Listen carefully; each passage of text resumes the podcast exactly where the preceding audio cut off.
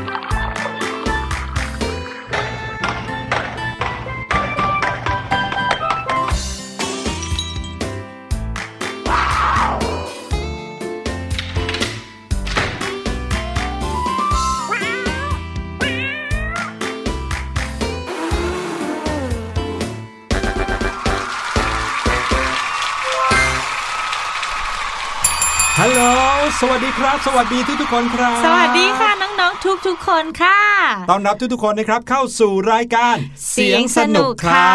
วันนี้พี่แนนแล้วก็พี่หลุยครับมาพร้อมกันที่จะรอเสิร์ฟข่าวดีๆ เสิร์ฟเรื่องราวดีๆ ให้กับน้องๆค่ะ รวมไปถึงเรื่องราวที่ให้แง่คิดอืมให้ความรู้แล้วก็ชวนน้องๆ มาอยู่ในบรรยากาศของการเรียนกันหน่อยใช่ในช่วงแล้วท้ายนะ กับช่วงห้องเรียนสายชิลใช่แล้วค่ะ เรียนกับพี่หลุยพี่แนนเนี่ยสนุกสนุกๆนะครับ ไม่ได้ซีเรียสไม่ได้เอาไปออกข้อสอบนะ โอ้ไม่ต้องเป็นมานั่งเครียดแบบ โอ้ยทำยังไงดีใช่โอ้โหทำไมยากขนาดนี้ไม่ได้ขนาดนั้นค่ะ เป็นความรู้รอบตัวอ่าที่เราสามารถเอาไปใช้ในห้องเรียน ไปเสริมไปเพิ่มในห้องเรียนได้นะครับ สลับสับเปลี่ยนกันไปในแต่ละวัน เดี๋ยวก็มีวิชาสังคมอืมเดี๋ยวก็มีคณิตศาสตร์ เดี๋ยวก็มีภาษาอังกฤษภาษาไทยค่ะมากมายเต็มไปหมดเลย ใช่แล้วค่ะ แล้ววันนี้ค่ะก็เป็นช่วงที่น้องๆรอคอย หรืออมว่าเป็นเรื่องที่น้องๆรอคอยก็คือตัวละครในเรื่องรามเกียรติ์นั่นเองใช่ค่ะแล้วครับ หลายๆ คนเนี่ยไม่เคยรู้จักเรื่องรามเกียรติ์มาก่อนอืมอืมรู้แต่ว่าเป็นวรรณคดีไทย แต่ว่าโหมีความสำคัญยังไง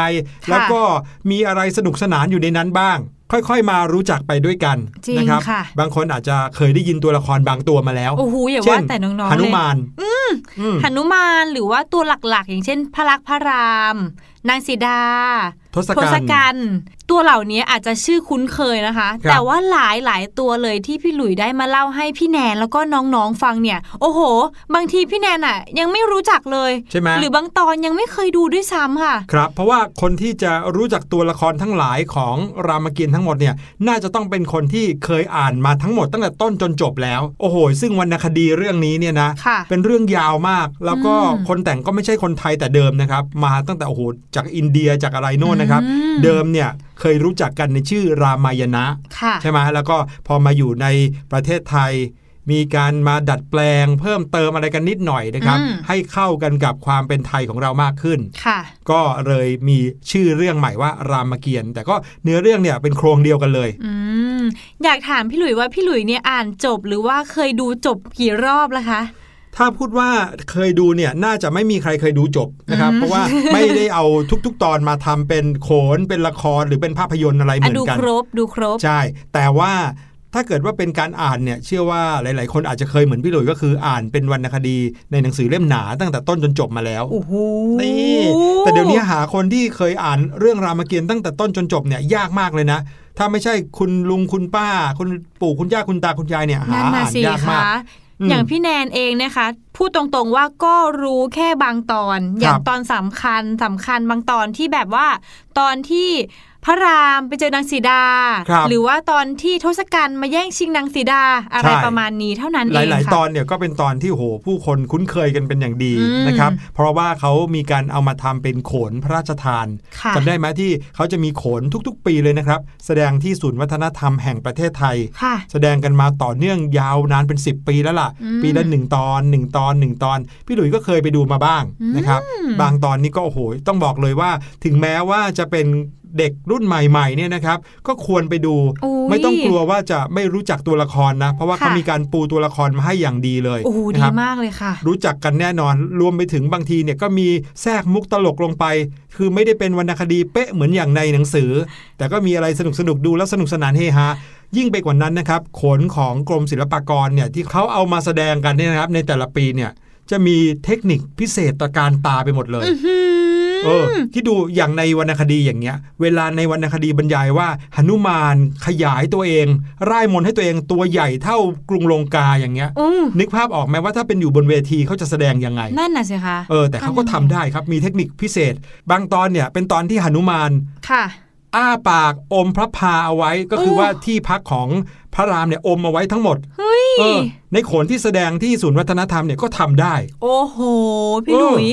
เล่าซะอยากพี่แนนน่ะอยากไปดูเลยนะคะ เนี่ยครับผมติดถ้ตามกันให้ดีถ้ารอบหน้าพี่หลุยชวนพี่แนนไปด้วยนะ อืมได้ไหมคะ ได้เลยครับน้องๆ ถ้าเกิดว่าใครเคยมีประสบการณ์ เรื่องการดูโขนอืมหรือนักเรียนบางคนเนี่ยที่โรงเรียนเขามีการฝึกโขนให้ด้วยนะโอ้เออโขนนี่เป็นโอ้ศิจำลได้ปะค่ประจำชาติอย่างหนึ่งประซึ่งมาณปฐมใช่ใช่ไหมต้องใช่มีใช่การแบบฝึกรำฝึกทำท่าแบบใช่ลิงแบบยักษ์ค่ะอะไรแบบนี้ แต่ต้องบอกเลยว่าคนที่จะเรียนโขนได้เนี่ยก็จะต้องเป็นคนที่มีใจรักพอสมควรค่ะเพราะว่าต้องฝึกซ้อมกันอย่างหนักเลยนะครับอืมกว่าจะได้ความเป๊ะขนาดนั้น เรียกว่าเป็นนาฏศิลป์ที่เป็นคลาสสิคอลนะครับหรือว่าเป็นเป็นระดับมาตรฐานของ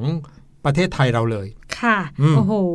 น่าสนใจจริง ๆ เรื่องราวของโขน เดี๋ยววันหลังเนี่ยเราเอาเรื่องราวของโขน หรือว่าการแสดงของโขนมาเล่าให้น้องๆฟังดีไหมพี่หลุดียครับ ปกติแล้วเท่าที่พี่หลุยเคยเห็นนะโขนที่เขาเอามาแสดงเนี่ยก็มักจะเป็นแต่เรื่องรามเกียรติ์เรื่องเดียวนะ ยังไม่เคยเห็น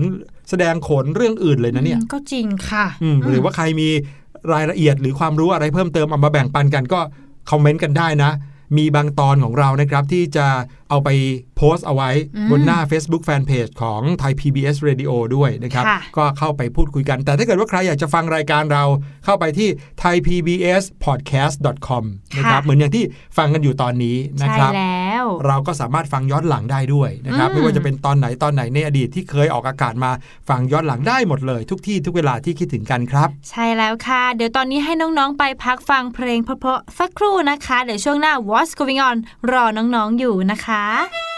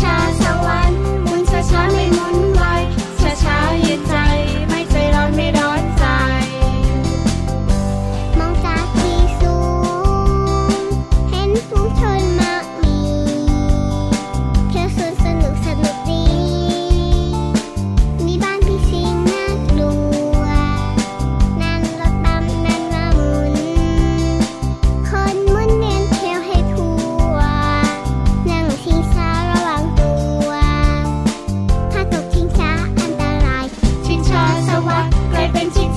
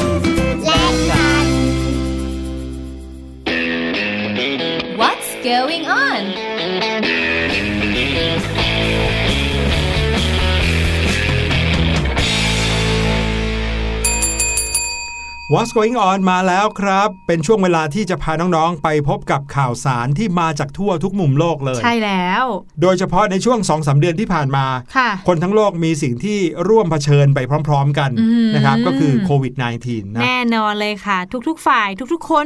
ทุกๆ หน่วยงานเนี่ยอืมต่างกันร่วมมือกัน ให้อืมกำลังใจให้พลังกัน พร้อมที่จะต้องฝ่าเผชิญภัยนี้ไปด้วยกันค่ะ ครับผมรายการเสียงสนุกเราก็นำเรื่องราวมุมมองต่างๆนะครับ เรื่องของความคืบหน้า การป้องกันการแก้ไข รวมไปถึงวิธีการรับมือในแบบต่างๆ ของแต่ละประเทศมาเล่าให้น้องๆฟังด้วยนะครับ วันนี้เลยมีอีกหนึ่งข่าวที่ต้องบอกว่าเป็นข่าวที่มีทั้งคำว่าเกียรติยศค่ะและคำว่าความซาบซึ้ง แต่ก็มีความเสียใจเข้ามาด้วยนะครับอืมเพราะว่าเป็นข่าวเกี่ยวกับคณะแพทย์พยาบาลนะครับ ที่ถ้าพูดถึงสนามรบนะ ทหารที่เขาเป็นแนวหน้าเนี่ยก็คือทหารที่ไปรบอยู่ข้างหน้าในสนามรบเลย ค่ะคณะแพทย์พยาบาลเหล่านี้ก็ถือเป็นแนวหน้า เป็นนักรบแนวหน้าเหมือนกันอืมที่เผชิญเป็นคนแรกเลย เวลามีเรื่องของไวรัสโควิด -19 มีผู้ติดเชื้อ คณะแพทย์พยาบาลเหล่านี้จะเป็นคนแรกที่ต้องเจอ ต้องรักษาต้องช่วยผู้คนค่ะนะครับ แล้วก็แน่นอนครับ ในทุกๆการรบก็ต้องมีการสูญเสีย คณะแพทย์และพยาบาลจำนวนหนึ่งนะครับ ก็ต้องติดเชื้อไวรัสโควิด -19 รวมไปถึงบางท่านเสียชีวิตด้วย นะครับจากการติดเชื้อโควิด -19 และเมื่อเกิดการติดเชื้อและมีการสูญเสียด้านสาธารณสุข หรือบุคลากรที่มีคุณค่าแบบนี้ เขาก็จะมีพิธีในการที่จะยกย่องอืม วันนี้พี่หลุยจะพาน้องๆไปพบกับบรรยากาศนะครับ ความเศร้าสลดของผู้คนจำนวนมากเลยในเมืองเมืองหนึ่งในประเทศอังกฤษครับ กับการจากไปของบุรุษพยาบาลและครอบครัว ข่าวนี้เขาได้อัปเดตภาพข่าวกันเมื่อสัปดาห์ที่แล้วนะครับค่ะน้องๆเป็นภาพของขบวนรถนะครับ ซึ่งในขบวนรถนั้นก็มีโลงศพหรือว่า ร่างผู้เสียชีวิตนะครับที่เป็นคณะแพทย์พยาบาลที่ต่อสู้กับเชื้อไวรัสโควิด -19 นะครับค่ะประเทศอังกฤษนี่ถือเป็นประเทศแนวหน้าเหมือนกันนะอืมหนึ่งใน 5 ประเทศแรกใช่ที่มีผู้ติดเชื้อเยอะที่สุดเลย เยอะมากนะครับ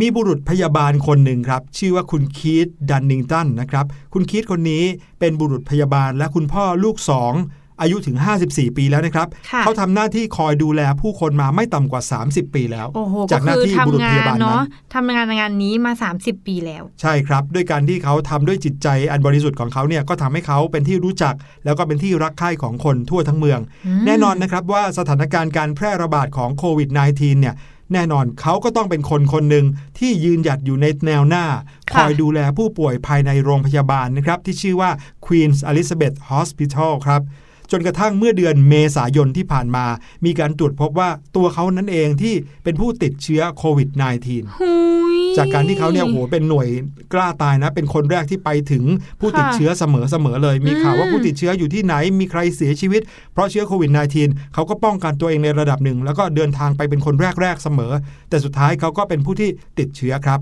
หลังจากที่พบเชื้อในตัวของคีตนะครับ ต่อมาทีมแพทย์ก็ยังพบการติดเชื้อใน มิสเตอร์มัวไรส์เป็นชายชราคนหนึ่งวัย 85 ปี อีกคนหนึ่งก็คือคุณลิเลียนครับ เป็นหญิงชราวัย 81 ปี ค่ะ ซึ่งทั้งคู่ก็คือพ่อและแม่ของบุรุษพยาบาลนายคิสคนนี้นี่เอง โอ้โห ติดกันทั้งครอบครัวเลยนะ ใช่ครับ จากการพยายามต่อสู้กับไวรัสมาเต็มที่ครับ ท้ายที่สุดแล้วคิดคนนี้ก็ได้จากโลกนี้ไปอืม ก่อนที่ลิเลียนแม่ของเขาจะตามไปในเวลาไม่นานนักนะครับอืมเศซึ่งร้าจังเลยค่ะคำขอสุดท้ายของลิเลียน ซึ่งเป็นคุณแม่ของคีธคนนี้เนี่ยเขาก็บอกว่าขอให้เธอได้ใช้เวลาร่วมกันกับผู้ที่เป็นสามีอืมนะครับ หลังจากที่คุณลิเลียนเสียชีวิตไปไม่กี่วันนะครับ หลังจากที่มาริสคนนี้ ก็ได้มีโอกาสไปนั่งกุมมือ คุณยายลิเลียนที่เขารักมากที่สุดในวาระสุดท้ายของเธอเมื่อช่วงต้นเดือนพฤษภาคมที่ผ่านมาค่ะ ชายชราครับ คุณมาริสคนนี้ก็สิ้นใจตามภรรยาและลูกชายไปในที่สุดครับ โอ้โหยฟังเรียกว่าแล้วจะร้องไห้ใช่ค่ะพี่หลุย ไปกันทั้งครอบครัวเลยนะครับ เรียกว่าการเสียชีวิตของคนทั้ง 3 คนนี้ สร้างความเศร้าโศกให้แก่ผู้คนในเมืองนี้เป็นอย่างมากเลยค่ะทั้ง 3 คนนี้ต่างก็เป็นคนที่ได้รับการยกย่องและนับถือครับ ไม่ว่าจะเป็นในเรื่องของความเสียสละ ความมีน้ำใจเอื้อเฟื้อเผื่อแผ่ต่อเพื่อนบ้านค่ะหรือคนในชุมชน รวมไปถึงความอบอุ่น และรอยยิ้มที่เขามอบให้กับทุกๆ คนที่เขารู้จักอืมซึ่งหลังจากนี้ก็แน่นอนครับคงจะไม่มีใครได้เห็นอีกต่อไปแล้ว เนื่องจากทั้ง 3 คนก็เสียชีวิตไปจากการติดเชื้อไวรัสโควิด -19 ครับ แล้วก็หนึ่งในสิ่งที่สร้างความประทับใจให้กับผู้คนมาโดยตลอดนะครับ ก็คือการที่ครอบครัวเนี้ยจะจัดปาร์ตี้วันคริสต์มาสทุกปีอืมจัดนะครับปาร์ตี้และก็ไม่ได้จัดเอง เฉพาะภายในครอบครัวตัวเองครับค่ะคุณยายลิเลียนซึ่งเป็นแม่ของบุรุษพยาบาลคีตเนี่ยนะครับ ก็จะเป็นคนคอยทำอาหารให้กับชาวบ้านที่มาร่วมงานกว่า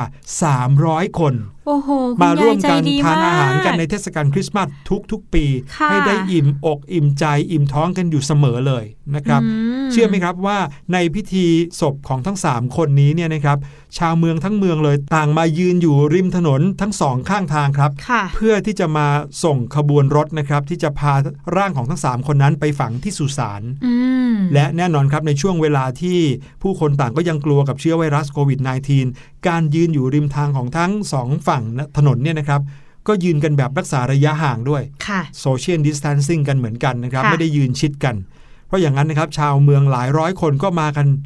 มากมายเต็มไปหมดเลย พากันมายืนไว้อะไรตลอดสองฝั่งถนน เพื่อส่งร่างของทั้ง 3 คนไปทำพิธี แล้วก็ระลึกถึงสิ่งที่พวกเขาทำมาตลอดชีวิตของเขา โอ้โห ถือว่าเป็นเกียรติมาก ๆ เลยที่ได้อ่านข่าวนี้เนอะรู้สึกว่าโควิด -19 เนี่ยมันพรากสิ่งดี ๆ หรือคนดีๆ จากสังคมนี้ไปด้วยนะ ครับ และในครอบครัวนี้นะครับ ยังมีญาติอีกหลายคนเลยที่ทำงานอยู่ในด้านสาธารณสุขนะครับค่ะมีลูกพี่ลูกน้องของคีตคนหนึ่งนะครับ ชื่อว่าเดบบี้ เดบบี้เนี่ยเขาก็ออกมาให้สัมภาษณ์กับนักข่าวด้วยครับว่าสำหรับเธอแล้วเนี่ย คีตคือคนที่ทุ่มเททุกสิ่งทุกอย่างเพื่อคนอื่นอยู่เสมอออืมดูแลคนไข้ของเขาทุกคนเหมือนอย่างเป็นคนในครอบครัวเลย โอ้โหอบอุ่นมากใช่ครับ แล้วก็จากเหตุการณ์ครั้งนี้เนี่ยเดบบี้ที่เป็นญาติของคีตเนี่ยเขาก็บอกว่าเขาก็หวังว่าทางการจะยังมีมาตรการในการกักตัวต่อไปก่อน เพราะก็อย่างที่เห็นนะครับว่าไวรัส -19 เนี่ยมีความน่ากลัวอย่างมากเลย เพราะมันได้พรากครอบครัวครอบครัวหนึ่งไปหมดเลยๆอืมจริงนะครับค่ะพี่หลุย นี่เป็นสิ่งที่จะบอกว่าไม่ใช่เพียงแค่ผู้คนในเมืองนี้นะ ถ้าอืมใครได้เห็นภาพข่าวตามที่พี่หลุยเห็นนะครับ หรือพี่แนนดูอยู่ด้วยกันเนี่ยก็จะค่ะเห็นว่าเป็นภาพของผู้คนที่มายืนสองข้างนะ แล้วแต่ละคนเนี่ยก็แต่งตัวกันแต่ละอาชีพนะครับค่ะมีทั้งนักดับเพลิงก็มาอืมคุณหมอที่จริง ๆ แล้วต้องอยู่ในโรงพยาบาลก็มาร่วมกันไว้อาลัยด้วยการยืนส่งร่างของทั้งสามคนสองฝั่งถนนนี้ โอ้โห เป็นเรื่องราวที่ น่าซึ้งใจมาก ๆ เลยครับฟังแล้วจะร้องไห้แล้วจริง ๆ ค่ะพี่เนาะหลุยเป็นความรู้สึกที่เราเห็นได้ชัดเลยนะครับ สิ่งหนึ่งที่สอนเราในข่าวนี้ก็คือ ถ้าเราเนี่ยทำอะไรที่ ด้วยจิตใจของเราอันบริสุทธิ์ค่ะตั้งใจทำเพื่อผู้อื่นอืมวันหนึ่งนะครับ สิ่งนั้นก็จะแสดงออกมาให้เห็นผลแบบนี้นั่นเองก็คือทุกๆ คนก็จะสัมผัสได้ รู้ได้ว่าสิ่งที่เราทำนั้น ไม่ใช่เพื่อประโยชน์ของใครคนใดคนหนึ่งค่ะแต่เป็นเพื่อคนทุกคนและเขาก็มาร่วมไว้อะไรกันมากขนาดนี้ครับจริงค่ะ ยังไงเราก็ต้องขอแสดงความเสียใจกับครอบครัวคุณคิดด้วยนะคะ ใช่ครับ เอาละครับ ข่าวนี้มาจาก l a d Bible ประเทศอังกฤษนะครับก็เลยเอามาฝากน้องๆ ให้ได้เห็นน้ำใจของผู้คน แล้วก็สิ่งดีๆที่คนคนหนึ่งทำในตอนที่เขามีชีวิตอยู่ ก็ทำให้ มีผู้คนเห็นมากมายเต็มไปหมดเลย แม้วันนี้เขาจะไม่ได้มีชีวิตอยู่แล้วค่ะแต่ก็เชื่อว่าสิ่งดีๆเนี้ยน่าจะเป็นแรงบันดาลใจให้กับคนอื่นอีกมากมายเลย ที่จะทำสิ่งดีๆ ต่อไปในอนาคตนะครับ ใช่ค่ะ เอาละค่ะน้องๆเดี๋ยวให้น้องๆเปลี่ยนบรรยากาศบ้างดีกว่าอืมเอาเก็บความเศร้าเสียใจไว้ในใจครับเดี๋ยวเรามาฟังข่าวที่น่ารักน่ารักบ้างดีกว่านะคะครับเป็นเรื่องราวของการแบ่งปันเหมือนกันค่ะอืมแต่ว่ารอบเนี้ยไม่ใช่คนกับคน อ้าว เป็นคนกับสัตว์ ตัวน้อยอีกแล้วเอ้ยสัตว์ตัวน้อยก็คือมดใช่ไหมครับ โอ้โหเล็กเกินไปค่ะเล็กไปพี่หเหรลุอยรอบนี้คือ เจ้าหนูค่ะ อืมพี่หลุยคะครับถ้าสมมติว่าวันหนึ่งอะ บ้านพี่หลุยมีหนูเข้ามาเยี่ยมเข้ามาหาบ่อยๆเนี่ยอืมพี่หลุยจะทำยังไงคะต้องดูก่อนครับว่าเป็นหนูอะไรครับถ้าเป็นหนูแฮมสเตอร์เหมือนอย่างที่พี่พี่แนนเลี้ยงอย่างเงี้ยอ่าเออเขาอาจจะหลุดมาจากบ้านไหน แล้วก็อาจจะให้ข้าวเขากินแล้วก็เลี้ยงไว้ หรือไม่ก็หาเจ้าของใช่ไหมค่ะแต่ถ้าเป็นหนูบ้านในแบบที่ว่าชอบมาขโมยของกินอะไรอย่างเงี้ย อันนี้อืมก็คงต้องมีการกำจัดกันนิดนึงถ้าเป็นพี่หลุยคงจะกำจัดหรืออมว่า ไล่มันออกไปใช่หรือถูกไหมทำความคะสะอาดบ้านเราให้ดีหนูจะได้ไม่มาอะไรแบบนี้ อืมแต่อย่างหนุ่มคนนี้ค่ะ เขาไม่ไล่อืมแล้วเขาก็ไม่ได้ทำอะไรหนูด้วยอ้าวแต่กลับสร้างบ้านให้เจ้าหนูพวกนี้ด้วยค่ะ สร้างบ้านเลยเหรอใช่แล้วก็ไม่ใช่บ้านธรรมดาด้วยนะคะ เราต้องเรียกว่าเป็นหมู่บ้านฮอบบิทจิ๋ว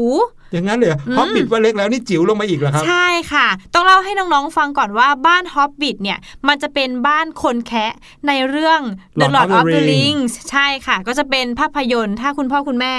อ่าเคยดูก็จะพอรู้นะคะว่าใช่บ้านเขาเนี่ยจะเป็นทรงเล็กๆ เตี้ยๆหน่อยเพเหมือนราะว่าบ้านที่ฝังลงไปในเนินดินอีกทีหนึงอะใช่แล้วค่ะ ตัวประตูบ้านก็จะแบบกลมๆน่ารักน่ารักแบบมินิมอลมินิมอลหน่อยนะคะครับแต่ว่าเชื่อไหมว่า พี่ผู้ชายคนเนี้ยเขามาทำบ้านฮอบบิทจิ๋วเนี่ยให้น้องหนูที่แวะเวียนมาเยี่ยมบ้านเขาบ่อยๆเนี่ยอยู่กันค่ะอื้อหือ ต้องเล่าให้ฟังก่อนนะคะว่าพี่คนนี้นะคะเขาชื่อว่าไซมอนเดลค่ะ เขาเป็นช่างภาพสัตว์ชาวอังกฤษค่ะที่มีอายุ 46 ปีและ ตอนนี้นะคะเขาเนี่ยสร้างบ้านหรือหมู่บ้านฮอบบิทขนาดจิ๋วเอาไว้บริเวณส่วนหลังบ้านของเขาเองค่ะ ในช่วงที่เขาเนี่ยจะต้องกักตัวในช่วงโควิด -19 เนี่ยแหละครับ แต่ว่าต้องเล่าจุดเริ่มต้นให้น้องๆฟังก่อน ว่าสิ่งที่เขาทำเนี่ยเริ่มมาจากอะไร เขาชอบทำเหรอฮะหมายถึงชอบประดิษฐ์เหรอคะพี่หเอลุอย ชอบสร้างบ้านให้หนูอยู่อย่างนี้เหรอ จริงๆ ต้องเล่าให้ฟังว่าจุดเริ่มต้นมันไม่ได้มาจากการชื่นชอบในภาพยนตร์มหากาบ The Lord of the Ring หรือว่าบ้านฮอฟบิทนะคะ แต่ว่าเขาเนี่ยทำมันเพราะว่าอยากจะสร้างที่อยู่อาศัยให้กับ เพื่อนตัวน้อยของเขานั่นเองค่ะ คุณไซมอนเล่าให้ฟังว่าในช่วงเดือนเมษายนที่ผ่านมานะคะครับมีหนูป่าตัวหนึ่งเนี่ยชอบมาแวะเวียนอยู่ที่สวนหลังบ้านของเขาบ่อยๆอืมครับ เขาก็เลยนำถั่วต่างๆ เนี่ยมาวางทิ้งไว้ค่ะ แล้วคุณไซมอนกับเจ้าหนูป่าตัวเนี้ย ก็กลายเป็นเพื่อนสนิทกันอย่างรวดเร็วเลอ๋อยหนูป่านะครับน้องๆ จะไม่เหมือนกับหนูบ้านที่เขากินพวกของสกปรกต่างอ่าๆในตามแถวๆที่เราเห็นตามท่อระบายน้ำอย่างนั้นนะใช่ค่ะเขาก็คือสัตว์ป่าชนิดหนึ่งนี่แหละนะครับ จะเป็นหนูที่หน้าตารูปร่าง จะคล้ายๆกับหนูบ้าคนล้ายเพียงแต่ว่าเขาก็หาพวกถั่วพวกงาอะไรกินเอาในป่าๆใช่ค่ะ แล้วคุณไซมอนก็ยังตั้งชื่อให้กับหนูป่าตัวนี้ด้วยนะคะว่าจอร์จี้ครับและเขาก็ตัดสินใจที่จะสร้างที่อยู่ให้กับมันค่ะครับเพราะว่ากลัวว่าหนูเนี่ยอาจจะโดนแมวที่อยู่แถวๆนั้นเนี่ยฆ่าไปเล่นหรือฆ่าไปกินซะก่อนมโดยที่อยู่ของเจ้าหนูตัวนี้นะคะ ตอนแรกก็เป็นแค่ขอนไม้ที่เจาะรูเอาไว้ ครับ แต่ว่าต่อมาเนี่ยคุณไซมอนก็เห็นว่าเจ้าจอร์จี้เนี่ยดันเริ่มพาเพื่อนๆเนี่ยมาเที่ยวที่บ้านเริ่มเยอะขึ้นแล้วเขาก็เลยตัดสินใจอะงั้นเดี๋ยวผมสร้างหมู่บ้านให้คุณเลยละกันดีกว่า เขาก็เลยเอาแรงบันดาลใจจาก หมู่บ้านเผ่าฮอบบิทนี่แหละค่ะ มาสร้างให้กับพวกมันซะเลยอืมงานนี้ก็เลยกลายเป็นที่อยู่อาศัยถาวรไปเลยนะคะ พี่หลุย ถ้าเกิดว่าน้องๆได้เห็นภาพข่าวนี้นะก็จะรู้ว่าไม่ใช่เพียงแต่เอาไม้มาประกอบกันเป็นลังๆ แล้วก็มีรูไว้ให้เป็นประตูเข้าออกไม่ใช่แค่นั้นนะค่ะเขายังมีชุดเก้าอี้โต๊ะนะครับ ที่เหมือนกับเป็นบ้านของตุ๊กตาอย่างนี้เลยน่ารักมาก เอาไว้ให้เจ้าหนูเนี่ยใช้ชีวิตอยู่ได้เหมือนเป็นบ้านของเขาเองอย่างนั้นเลยนะครับค่ะแล้วแถมยังดีไซน์บ้านออกมา เหมือนอย่างหมู่บ้านฮอบบิทในเรื่อง The Lord of the Ring เลยโอ้ชอบจริง ๆ ค่ะ พี่แนนก็อยากเริ่มทำให้หนูของพี่แนนบ้างเหมือนกันนะเนี่ยสวยนะเนี่ยค่ะ มีคนถามเขาว่า รู้สึกลำบากที่ต้องดูแลหนูพวกนี้หรือเปล่า เขาก็ตอบว่าไม่เลยสักนิด เพราะว่าพวกมันเนี่ยทำให้เขาได้ใช้เวลากับการถ่ายรูปตลอดเวลาอืมซึ่งนั่นก็เป็นสิ่งที่เขาอะชอบมากอยู่แล้ว ใช่ใช่ถ้าเกิดว่าใครได้อ่านข่าวนี้จะรู้ว่าคุณไซมอนเนี้ยเป็นช่างภาพด้วยใช่เป็นช่างภาพแล้วค่ะสัตว์ที่คอยถ่ายภาพสัตว์เป็นในสารคดีอยู่แล้ว อืม และนอกจากนั้นนะ พวกมันยังทำให้เขาได้ฝึกทักษะใหม่ก็คือการแกะสลักไม้นี่แหละค่ะครับซึ่งดูผลจากงานนี้ในตอนแรกก็ถือว่าไม่ธรรมดาเลยนะอืมสวยมากๆเลยนะคะ จริง เพราะว่าเขาแกะสลักไม้ เป็นโต๊ะเป็นเก้าอี้ เป็นรูปร่างของประตูจิ๋วอะไรอย่างเงี้ยใช่กัแล้วเจ้าหนูเหล่านี้ด้วยนะครับอืมอืม เรียกได้ว่าคุณไซมอนเนี่ยไม่ได้กักตัวเหงาๆอยู่บ้านคนเดียวแล้วค่ะอืมใช้เวลาอย่างพื่มีประโยชน์อ่าใช้เวลาว่างให้เป็นประโยชน์แล้วก็แถมมียังเพื่อนเต็มไปหมดเลยค่ะสร้าตองนเพื่นี้อนใหม่อีกต่างหากนะครับใช่แล้วค่ะอะใครมีไอเดียในการสร้างเพื่อนใหม่ในช่วงที่จะต้องอยู่บ้านนานๆก่อนเปิดเทอมแบบนี้ ไม่ว่าเพื่อนใหม่ของน้องๆจะเป็นอะไรนะครับค่ะเป็นคนหรือว่าเป็นสัตว์ ก็แบ่งปันกันเข้ามาได้นะ วิธีการในการที่เราจะอยู่อย่างไม่เหงา ก็คือวิธีหนึ่งนะครับก็คือการสร้างมิตรภาพหรือว่าสร้างเพื่อนใหม่นั่นเอง เพราะว่าจะมีสิ่งใหม่ๆดีๆ รอเราอยู่ครับ ใช่แล้วค่ะ ขอบคุณที่มาจากยูนิแลดด้วยนะคะ ครับผมแหมช่วงนี้เว็บไซต์ข่าวในประเทศอังกฤษมีข่าวดีๆเยอะเลยใช่นะครับเอาล่ะเดี๋ยวพาน้องๆไปพักกันก่อนดีกว่า ช่วงหน้ากลับมานะครับ พี่ลูกเจี๊ยบรอน้องๆอยู่แล้ว รู้หรือไม่วันนี้จะเป็นเรื่องของอะไร อย่ารีบไปไหนติดตามกันนะครับ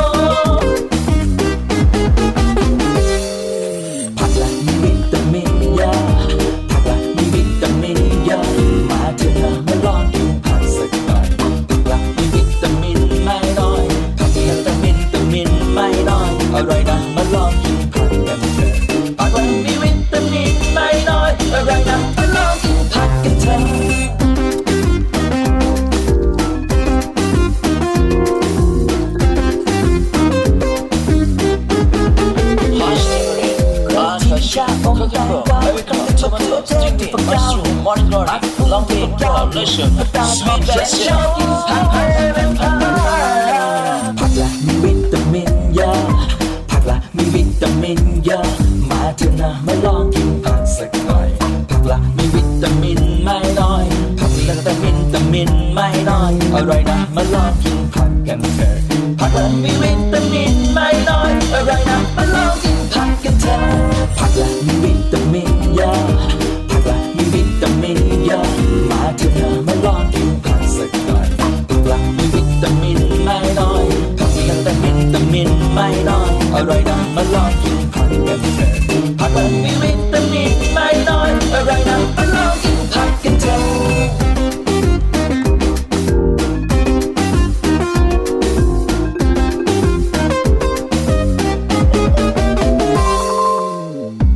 ช่วงที่ 2 ของรายการเสียงสนุกนะครับ ช่วงนี้พี่ลูกเจี๊ยบจะมารับหน้าที่พาน้องๆไปรู้จักกับเรื่องราวว้าวว้าวๆที่ต้องบอกเลยว่าหลาย ๆ เรื่องก็ตาโตเลยเหมือนกันนะครับค่ะเพิ่งรู้ว่ามีอย่างนี้ด้วยเหรอเอ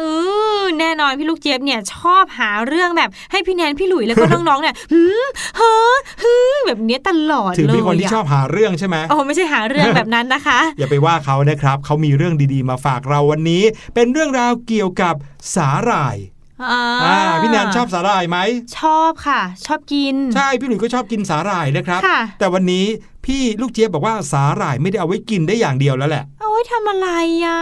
นั่นน่ะสิ เราไปฟังพี่ลูกเจี๊ยบกันดีกว่าในช่วง รู้หรือไม่ครับ รู้หรือไม่ กับพี่ลูกเจี๊ยบ มาแล้วมาแล้ว มีใครกำลังรอพี่ลูกเจี๊ยบกันอยู่หรือเปล่าคะ ไม่ต้องรอนานอีกต่อไปค่ะ พี่ลูกเจี๊ยบกับช่วงรู้หรือไม่มาประจำการเรียบร้อยแล้วค่ะ แม้ว่าตอนนี้ร้านทำผมจะเปิดแล้วเรียบร้อยนะคะ พี่ลูกเจี๊ยบว่าหลายคนก็ไม่ได้ไปหรอกค่ะ เพราะช่วงที่มีการล็อกดาวน์นะคะ หรือว่าช่วงของการกักตัวอยู่ที่บ้านเนี่ยมีสมาชิกในครอบครัวของเราที่นอกจากจะผันตัวเป็นพ่อครัวแม่ครัว หรือลูกครัวแล้วเนี่ยนะคะ ก็ยังเป็นช่างทำผมกันอีกด้วยค่ะ เมื่อพูดถึงอากาศร้อนนะคะ หลายๆ คนก็จะมีวิธีแตกต่างกันไป เช่นการตัดผมให้สั้นนะคะ หรือสำหรับใครที่ไม่อยากตัดผมก็อาจจะใช้การมัดผมกล้าวสูงใช่ไหมคะ บางคนก็ใช้ของเย็นเข้าช่วยนะคะ ไม่ว่าจะเป็นเครื่องดื่มที่เย็นชื่นใจ หรือว่าจะเป็นของหวานค่ะ ส่วนตัวพี่ลูกเจี๊ยบเนี่ยนะคะ ใช้วิธี อาบน้ำค่ะ การอาบน้ำเนี่ยนะคะ ช่วยให้เราเนี่ยคลายร้อนไปได้มากเลยค่ะ ล้างเอาเหงื่อต่างๆออกไปทำให้เราสดชื่นนะคะ แม้ว่าบางครั้งน้ำที่ออกมาจากก๊อกนั้นก็จะเป็นน้ำอุ่นอัตโนมัติก็ตามค่ะ พูดถึงเรื่องของการอาบน้ำเนี่ยนะคะ น้องๆช่วยพี่ลูกเจี๊ยบนึกหน่อยได้ไหมคะว่า อุปกรณ์ในการอาบน้ำเนี่ยน่าจะมีอะไรบ้างอะมีสบู่ใช่ไหมคะ มีที่ขัดตัวบางบ้านเขามีใช้บวบใช่ไหมคะ หรือบางบ้านค่ะ มีเหมือนเป็นฟองน้ำไว้อาบน้ำใช่ไหมคะ น้องๆรู้หรือไม่คะว่า สาหร่ายเนี่ยนะคะ สามารถที่จะเอามาทำฟองน้ำกันได้ด้วยนะคะ นักวิทยาศาสตร์จาก UC San Diego ค่ะ ได้คิดค้นฟองน้ำที่ทำมาจากสาหร่าย เพื่อใช้เป็นแหล่งพลาสติกชีวภาพที่ยั่งยืน ทดแทนวัสดุที่เรียกว่าโพลียูรีเทนที่ทำมาจากน้ำมันปิโตรเลียมค่ะ โดยวิธีการของเขาเนี่ยก็คือเขาเนี่ยนะคะได้ผลิตโฟมที่มีส่วนประกอบของ microalgae ค่ะ ซึ่งเป็นสารตั้งต้นสำหรับทำโฟมโพลียูรีเทนด้วยน้ำมันของเสียจากสาหร่ายค่ะ แล้วก็ใช้วิธีทางกายภาพ พร้อมกับปฏิกิริยาที่เรียกว่า saponification ซึ่งคล้ายๆกับการทำสบู่นั่นแหละค่ะ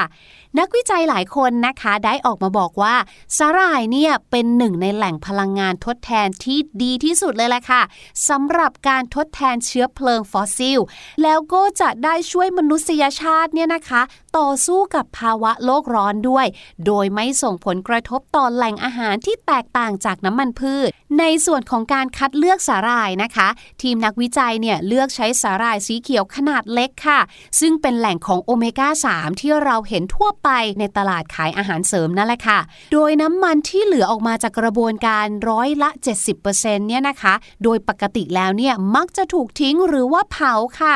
แต่นักวิจัยบอกว่า หุยมันมีประโยชน์นะ เราไม่ควรที่จะเสียสิ่งเหล่านั้นไปเปล่าๆสิ นักวิจัยก็เลยพัฒนากระบวนการในการแปลงของเสียเหล่านี้ ให้กลายเป็นกรดชนิดหนึ่งค่ะ แล้วก็นำกรดอันนี้นะคะ มาเป็นสารตั้งต้นสำหรับโพลียูริเทนที่มีความยืดหยุ่นค่ะ โดยโฟมโพลียูริเทนอันนี้นะคะ สามารถที่จะนำกลับมาใช้ใหม่ได้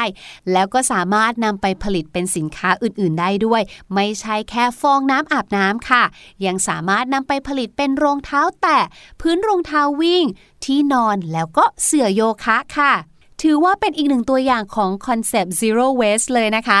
นอกจากนั้นยังช่วยลดขยะให้กับโลกของเราอีกด้วย ขอขอบคุณข้อมูลความรู้เรื่องราวดีๆ สนุกสนานแบบนี้จาก Facebook ลุงซาเล้งกับขยะที่หายไป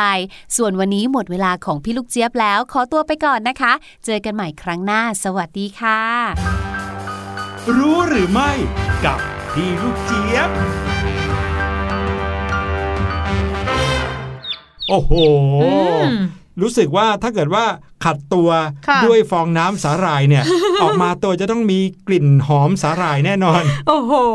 สาหร่ายนี่มีประโยชน์มากมายหลายอย่างเลยนะคะ ใช่ ลองนึกภาพสิครับ เหมือนอย่างคนไทยสมัยก่อนโบราณเนี่ยที่เขากระโดดน้ำลงไปในคลองใช่ไหมเอาเอาแล้วก็เอาตัวอาไปบขัดน้ำในเหรอคลคะองเอาตัวไปขัดกับสาหร่ายเหรอคะพี่เอลุอยกำลังนึกอยู่ คือสมมติว่าเรากระโดดลงไปว่ายน้ำในคลองใช่ไหมอาบน้ำในคลองแล้วก็เอาฟองน้ำสาหร่ายมาขัดตัวเล่นค่ะปลาจะต้องมาตอดเราแน่นอนอ๋อเพราะว่านึกว่าเราเป็นสาหร่ายกินได้โอ้โหพี่หลุยขอบคุณพี่เจี๊ยบมากๆเลยครับค่ะเอาเรื่องราวสนุกๆมาฝากเรา แล้วก็เป็นเรื่องที่ว้าวจริง ๆ นะครับอืมเดี๋ยวไปพักกันสักครู่ครับ ช่วงหน้ากลับมาเข้าห้องเรียนสายชิวกันครับ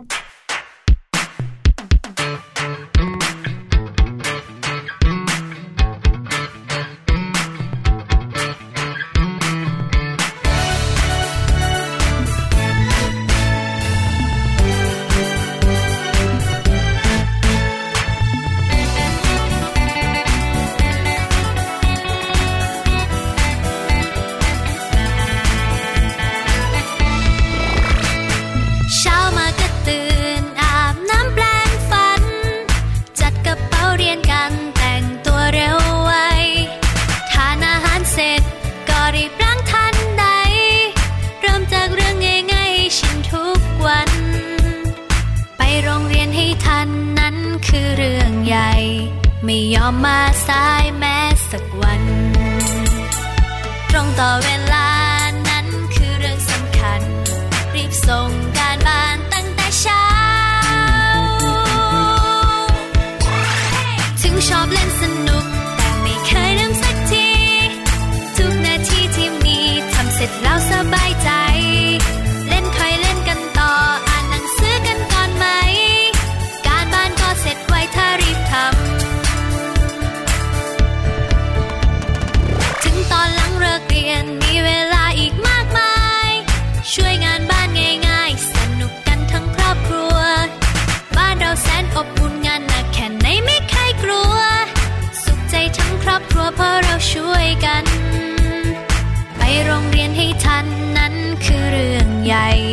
ไม่ยอมมาสายแม้สักวัน ตรงต่อเวลานั้นคือเรื่องสำคัญ รีบส่งการบ้านตั้งแต่เช้า ถึงชอบเล่นสนุก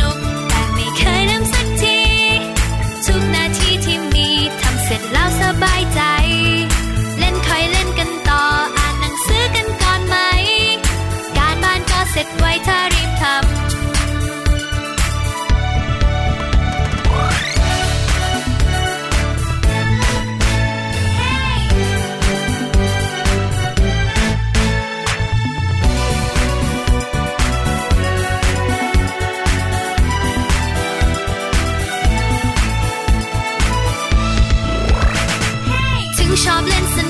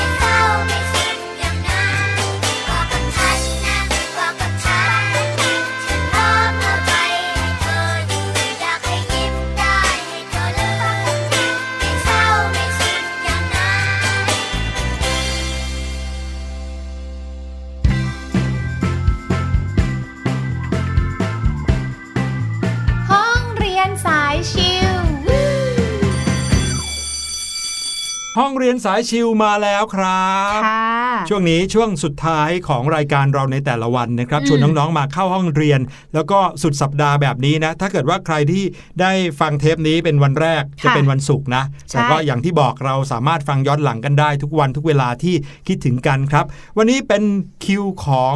เรื่องวรรณกรรมวรรณคดีนะพาน้องๆมารู้จักกับตัวละครในเรื่อง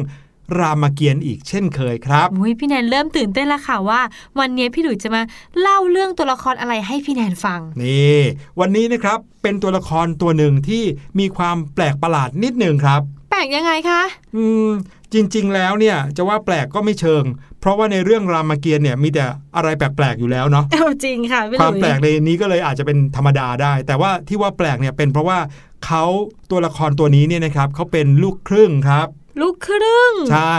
ครึ่งลิงครึ่งยักษ์ครับ เอ้ย จะเป็นยังไงคะเนี่ย ตัวละครตัวนี้มีชื่อว่าอสุรพัดครับ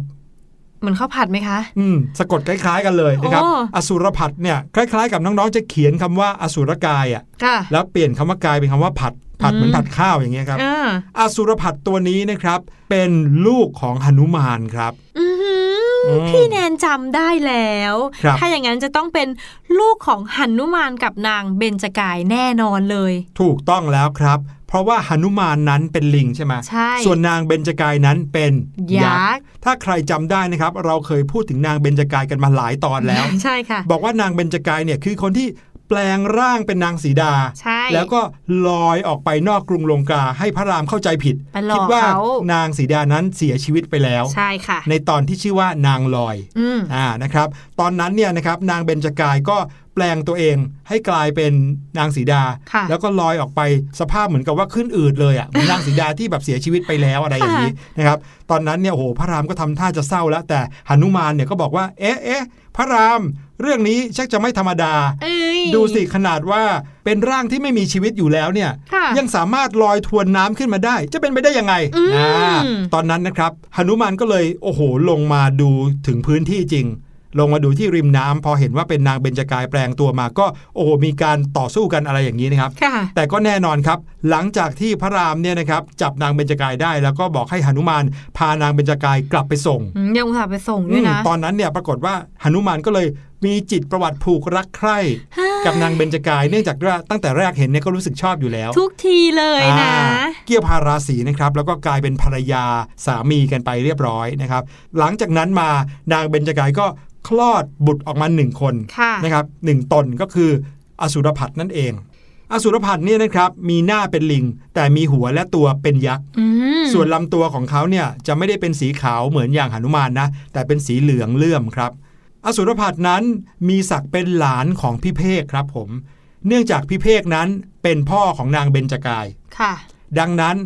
อสุรพัดก็เลยเป็นหลานตาของพี่เพกอืมนะครับ มีอยู่ตอนหนึ่งนะครับ พี่เพกผู้เป็นตาเนี่ยถูกเท้าจักรวรรดิกับภัยนาสุริวงศ์จับไปขังไว้ เดี๋ยวว่าจะเล่าอีกทีหนึ่งนะครับว่าเท้าจักรวรรดิกับภัยนาสุริวงศ์เนี่ยเป็นใครค่ะเอาเป็นว่าภัยนาสุริวงศ์เนี่ยเป็นเพื่อนเล่นมาตั้งแต่เด็กของอสุรพัดเลยอืมนะครับเพียงแต่ว่าเกิดความเข้าใจผิดกันมากมายนะครับจนทำให้เท้าจักรวรรดิกับภัยนาสุริวงศ์นั้น จับเอาพิเภกไปขังไว้ อสุรพัดผู้ซึ่งเป็นหลานเนี่ยก็รู้สึกว่า โอ้โห